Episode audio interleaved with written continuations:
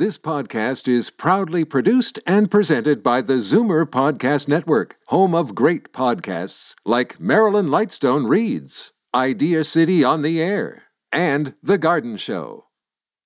You're listening to an exclusive podcast of Fight Back on Zoomer Radio, heard weekdays from noon to one. Now, Fight Back with Libby Znaimer on Zoomer Radio. Good afternoon and welcome. Well, you, as you heard in Bob's news, Treasury Board President Peter Bethlen Bethlenfalvy is set to unveil the annual expenditure estimates at one o'clock this afternoon. And we are about to find out exactly what that means for the programs we all count on. The unions representing a wide range of Ontario's public sector workers, from teachers to nurses to hospital janitors, fear that legislation to freeze or limit their wages is on the way. And Mr. Bethlenfalvy has acknowledged that public sector compensation needs to be, quote, moderated. So, to get his take on it, we go to Treasury Board President Peter Bethlenfalvy, who is the MPP for Pickering Uxbridge. Hello, thanks for joining us. My pleasure, Libby. So, the unions are all uh, worried that you are set to legislate uh, limits to their compensation increases. Is that right? Well, you'd have to ask them. Um, uh, we've been we announced uh, in early April uh, a consultation process to uh, ask them to come and give us their best ideas, um, to meet with us, uh, all the, the unions, the bargaining agents, and, and our employers, uh, to engage in good faith discussions to, to help um, uh, figure out how to, uh, as you said, moderate compensation. You know, uh, that's, that's the process that's been going on, and we're partway through the process, and that will continue. From your point of view, how is that process going? Uh, just fine, uh, just fine. You know, uh, many have come to the table. Uh, many have uh, given uh, suggestions. We had a, a list of questions um, to, to, to get their input, and that's going to continue on for a couple more weeks. So it's been a month and a half, almost two months from the start. So, so they're they're you know we're we're we're partway through the process. We're going to continue on like we said we would, and that's an important part of the consultation according to some of the union people that we've spoken to, they're basically saying these consultations are a sham uh, in order for the government to, avoid a, a, constitutional challenge of limiting the compensation. Well, that's uh, those are their words. They wouldn't be my words uh, at all. Um, but what we have been saying, and we launched our budget a few uh, uh, about a month ago uh, we're investing in the things that matter most to the people of Ontario. Uh, we're we're making sure we have the investments and the funding in place for our core services such as healthcare. We're increasing the investments this year in healthcare to the highest level they've ever been in the province of Ontario. We're increasing the investments this year from last year to the, in education, the highest levels that uh, we've ever uh, we've ever seen in the province. Because these are the things, you know, when I when I go through uh, my riding in Pickering Uxbridge, that those are the things that really matter to the people of uh, Pickering and Uxbridge. Uh, also, transit. We announced uh, for the GTA the largest ever public transport and investment, $28.5 billion so we can get people moving in, in, the, in the city and beyond. But, uh, so that's what I'm, I'm hearing. But how do you limit uh, public uh, collective bargaining is protected under the Charter of Rights. So how do you put a cap on it? Well, uh, we didn't say we would. And all we said is we want to uh, listen to our uh, bargaining agents, to our employers and, and get their, their ideas because, you know, I've been in business uh, 30 years. The best way you get to a place that works for everyone is to listen, have dialogue, consult. Uh, but I don't want to speculate on any outcomes at this point. We've got a process, and we're going to stick with that process. Now, it's really interesting. I'm looking at a table from the last five years, and granted, uh, it was different before then, but according to what I'm seeing here, that in the last five years, the wage settlements for public sector workers have actually been considerably less than those in the private sector. You know what? we're focused on um, right now is that we inherited a broken healthcare system, an education system uh, from the previous Liberal government with math scores plummeting for grade three and grade six. And we inherited a financial system where the, the previous government was spending $40 million more a day than they were taking in. The, the interest expense on the debt, just the debt, is $35 million a day.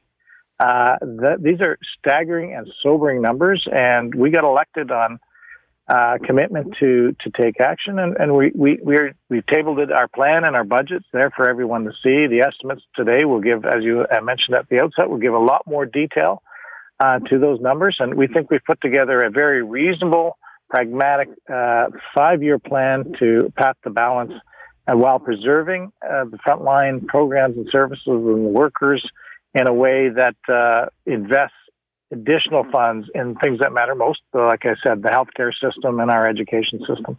Well, speaking of frontline workers, uh, according to the president of CUPE Ontario, his members earn on average $40,000 a year and their pay increases have fallen short of inflation in the past decade. Well, you know, we, we support the uh, we support the workers, uh, the frontline workers, uh, the people delivering the services, the programs, um, and that's why we're we're doing the work that uh, we're doing to, to to to provide the fiscal plan to be sustainable, so we can afford um, wages and compensation, which represent over half of government expenditures. Uh, let me remind you, the biggest cut, and your listeners, uh, the biggest cut to frontline expenditures, frankly, is the interest expense. That $35 million a day that goes to bondholders. It doesn't go to one worker. It doesn't go to one hospital. It doesn't go to one new program. It doesn't go to one new school. So uh, the previous government really ran up the debt on the previous uh, uh, the previous government on the credit card of Ontarians, and you know that we we have to uh, we we have to be uh, frank and honest with the people of Ontario. They elected us to uh, to be serious about taking action in a way that's uh, compassionate, a way that supports the front lines, so supports the programs and services. I think that's that's exactly what we've delivered. Well, I look forward to having a closer look when you table this legislation. But before we let you go, are you surprised at all the strife and the protest every time you do come out with uh, one of the cuts or holding the line? Well, no, I, am I'm I'm I'm uh, surprised that uh, you know that um, that the previous government and all those who where were they protesting the the financial uh, debt that was put on? Two hundred billion dollars of uh, increased debt. And I you know I asked the question over the last 15 years what did we get for 200 billion dollars of debt? Uh, did did our healthcare system double in quality? Did our transit double in and sort of roads and and uh, trans, public transit built? Did our economy double I think the answer is clearly no. And uh, that's why we got elected with uh, a clear mandate to to get the job done in a way that's very uh, caring and supportive of frontline uh, programs and services and people who deliver those. Okay, thank you so much for being with us, Peter Bethlenfalvy, president of the Pres- the Treasury Board. We appreciate your time. My pleasure. Thank you. Bye bye. Bye bye. Okay, people, I'm going to give out the numbers. Uh, do you agree with him that the cuts announced so far are being done in the best way possible? Or are you angry about some of these things? And do you think they should at least try to uh, legislate a cap on the increases for public sector workers? Collective bargaining is protected by the Charter of Rights and Freedoms, so I'm not sure how that would go. Anyway, what do you think? The numbers to call 416 uh, 360-0740, toll free 1-866-740-4740. And right now we are going to Harvey Bischof, who is the president of the Ontario Secondary School Teachers Federation. Harvey, hi. Thanks for joining us. Yeah, my pleasure. Happy to be here. Okay, you were listening to the Treasury Board president. What uh, is your reaction to what he had to say? Well, you know, and it's the first thing that's evident to me is that uh, Mr. Bethlenfalvy tells um, less than half of the story. Um, so he he um, pays some attention to the expenditure side of the ledger um, and makes no reference whatsoever um, to to the asset side, to the to, you know to the incoming uh, revenue side of the ledger. Um, he doesn't mention that uh, that you know the debt is caused in part by, and the deficit caused in part by um, a reduction in uh, in corporate income in, in, corporate tax rates. For example, um, you know, over the last ten years, they've gone down by two and a half percent. Uh, the general the general corporate income tax rate. Um, that's obviously taken billions of dollars off of off of the uh, income side of the ledger. He doesn't mention that his own government decided that uh, a tax cut for the wealthy uh, they thought would be a good idea. Um, and as a former former co-president of the Dominion Bond Rating Service, Mr. Bethlenfalvy, should have seen coming exactly what happened, which was that Ontario's debt was downgraded while he was in office, um, and therefore the interest uh, expenses that he talked about uh, at the end of your conversation become more expensive. Um, and you know, so so he he pays attention, as I say, to half of the ledger, um, refuses to pay attention to the other half, and um, I don't think ever gave you a direct answer to your queries about. Um, uh, his his uh, intention to, uh, as he puts it, moderate uh, public sector uh, no. salary increases when in fact um, they have been running significantly behind Ontario at the Ontario average. Uh, yeah, for the last five years anyway. Are you afraid that, uh, do, do, you view the uh, consultations the way that some of the other unions do as a quote sham?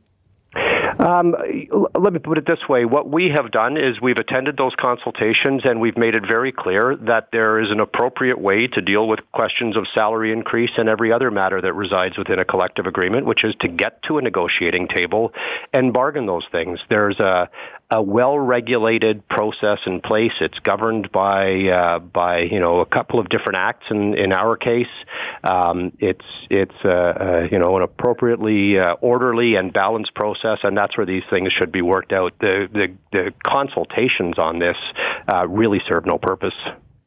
So, have you? He said some of the unions have given him quote constructive suggestions. So, I'm uh, gathering from what you say that you have not done that. Oh, on the, on the contrary, with regard to the to the to the, the compensation uh, consultations, we've had uh, you know not a great deal to say there because there's an appropriate venue for that, and that's collective bargaining.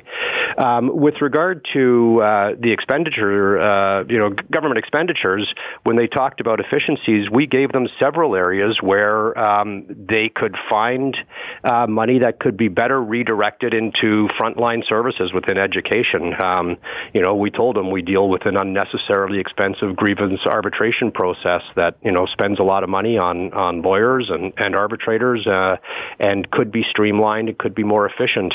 We told them the School Board's Collective Bargaining Act is cumbersome and unnecessarily costly, and they could make changes there, and and it would improve efficiencies. Um, and and they they simply wouldn't look at that. We told them the uh, the uh, the EQAO um, standardized testing of Ontario's students is again, um, you know, it, it's inefficient, it's costly, and it produces really no value for money.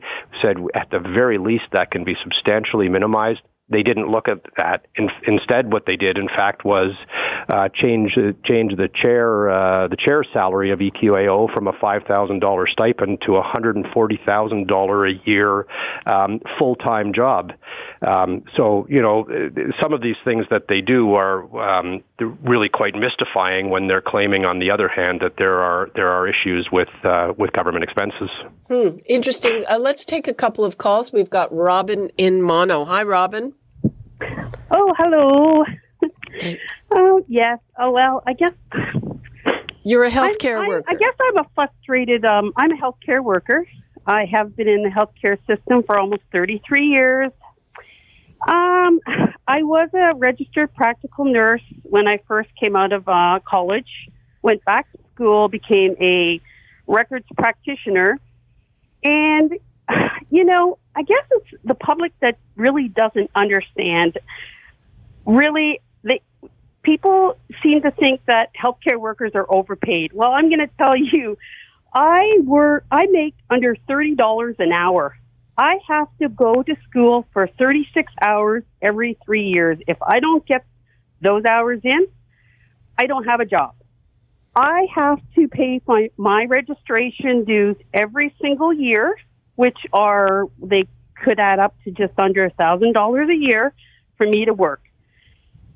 For us to make what we make, we, I pay union dues, yes, which is, which comes off of my pay. I don't make over an abundance of money what people think we do. And you guys, they need us. They need us in the healthcare field. And I'm going to be 55 this year. I'm, I think I'm going to leave the healthcare field because this is very frustrating for us healthcare workers.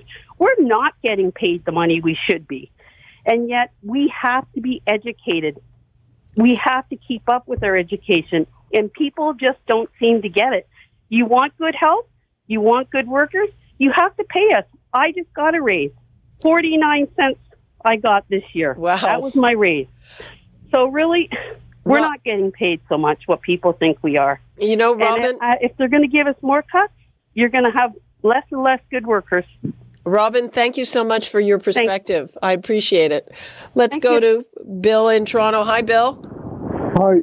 You know, every time Ford does anything, everybody whines and complains, especially the public sector unions. I've had enough of them. I belong to a private sector union, and my company dictates what the way it's going to be, and my union uh, has basically nothing to say about it. But wh- where are we going to cut? You know, you got teachers making $100,000 a year for getting a BA in English and spending a year in teachers is college. that is that is that right, uh, Harvey Bischof? Uh, it's, it's somewhat lower than that, in fact. Okay. Okay. Well, well, what's somewhat? Am I in the ballpark? Yeah, about about uh, right now about ninety five thousand dollars a Okay, year for well, a okay, teacher who has. Yeah, I'm for a teacher who has finished uh, six years of education, of post secondary education, um, who has gone through the process of getting hired permanently, which now takes years as you make your way through the occasional teacher uh, ranks, and who has then reached that after typically a ten or twelve year um, salary grid. So, um, is that an exorbitant amount of money after after that many years of education um, and taking that long to get to the top of the salary grid? Um, when you know, for an example, apprenticeships are typically four or five years, and they shouldn't be longer. I'm absolutely not suggesting that, but but for a teacher to get to the top of the salary grid, typically ten to a dozen to a dozen years. Um, you know, is that so much when you consider over the last ten years teachers' salaries and have in fact fallen six and a half percent behind the rate of inflation? So their buying power now is six and a half percent uh, lower than it was a decade ago. Um, those are the realities of public sector salaries, despite whatever the public perception might be. Well, okay, and it's like the friend of mine that gets his daughter through University of Toronto, where he has to get a tutor to teach her in math, so she can actually get a, a fifty percent grade twelve to get into the U of T to get a, a BA in English, but because he knows somebody in the, the, the union, the teachers union, that get her a job making ninety five thousand dollars a year. So I, I know the way Well, the game in fact, the teacher But union doesn't hire doesn't hire. The school boards do do hiring, so I'm not. I'm, No, that seems to me a bit of I a, don't. a bit of okay, a side w- issue. uh, okay, Bill. I think we get your pers- perspective. Uh, you think that uh, the public sector salaries should be cut back, correct? I do. That could Okay. build hospitals. That could build schools. That could take care of elderly people. It could do so much. At what point how, can you run? Can can Zoomer run their business like the way the Ontario government runs theirs? Uh, I don't think so. That's a rhetorical question, Bill. Thanks for your call. We are running out of time on this. Harvey Bischof, what would you like to leave us with? Well, I guess I guess this. Um, despite a public perception and and uh, Mr. Bethlenfalvy's claim um, that there's been some sort of uh, exorbitant public sector salary increases, it simply isn't the case. In fact, salaries have gone backwards compared to inflation. Um, not something that I say proudly, I have to tell you, as the as the head of a union. Um, but that's but that's the reality. Um, there's a process for this. It's collective bargaining. That's where the matter ought to ought to be sorted out. And in fact, that's why we served notice to bargain. Wanted to sit down with the government, um, and they've managed to grant us two hours at this point and nothing more to get together. So I, I they're um, you know, I'm not seeing their commitment to good faith negotiations to dealing with this issue at all. Okay. Well, I have a hunch we're going to be hearing a lot more about this from both sides. Harvey Bischof, president of the OSSTF, thank you so much for being with us. My pleasure. Thank you. You're listening to an exclusive podcast of Fight Back on Zoomer Radio, heard weekdays from noon to one. You're listening to an exclusive podcast of Fight Back on Zoomer Radio heard weekdays from noon to 1. You're listening to an exclusive podcast of Fight Back on Zoomer Radio, heard weekdays from noon to 1. This podcast is proudly produced and presented by the Zoomer Podcast Network, home of great podcasts like Marilyn Lightstone Reads, Idea City on the Air, and The Garden Show.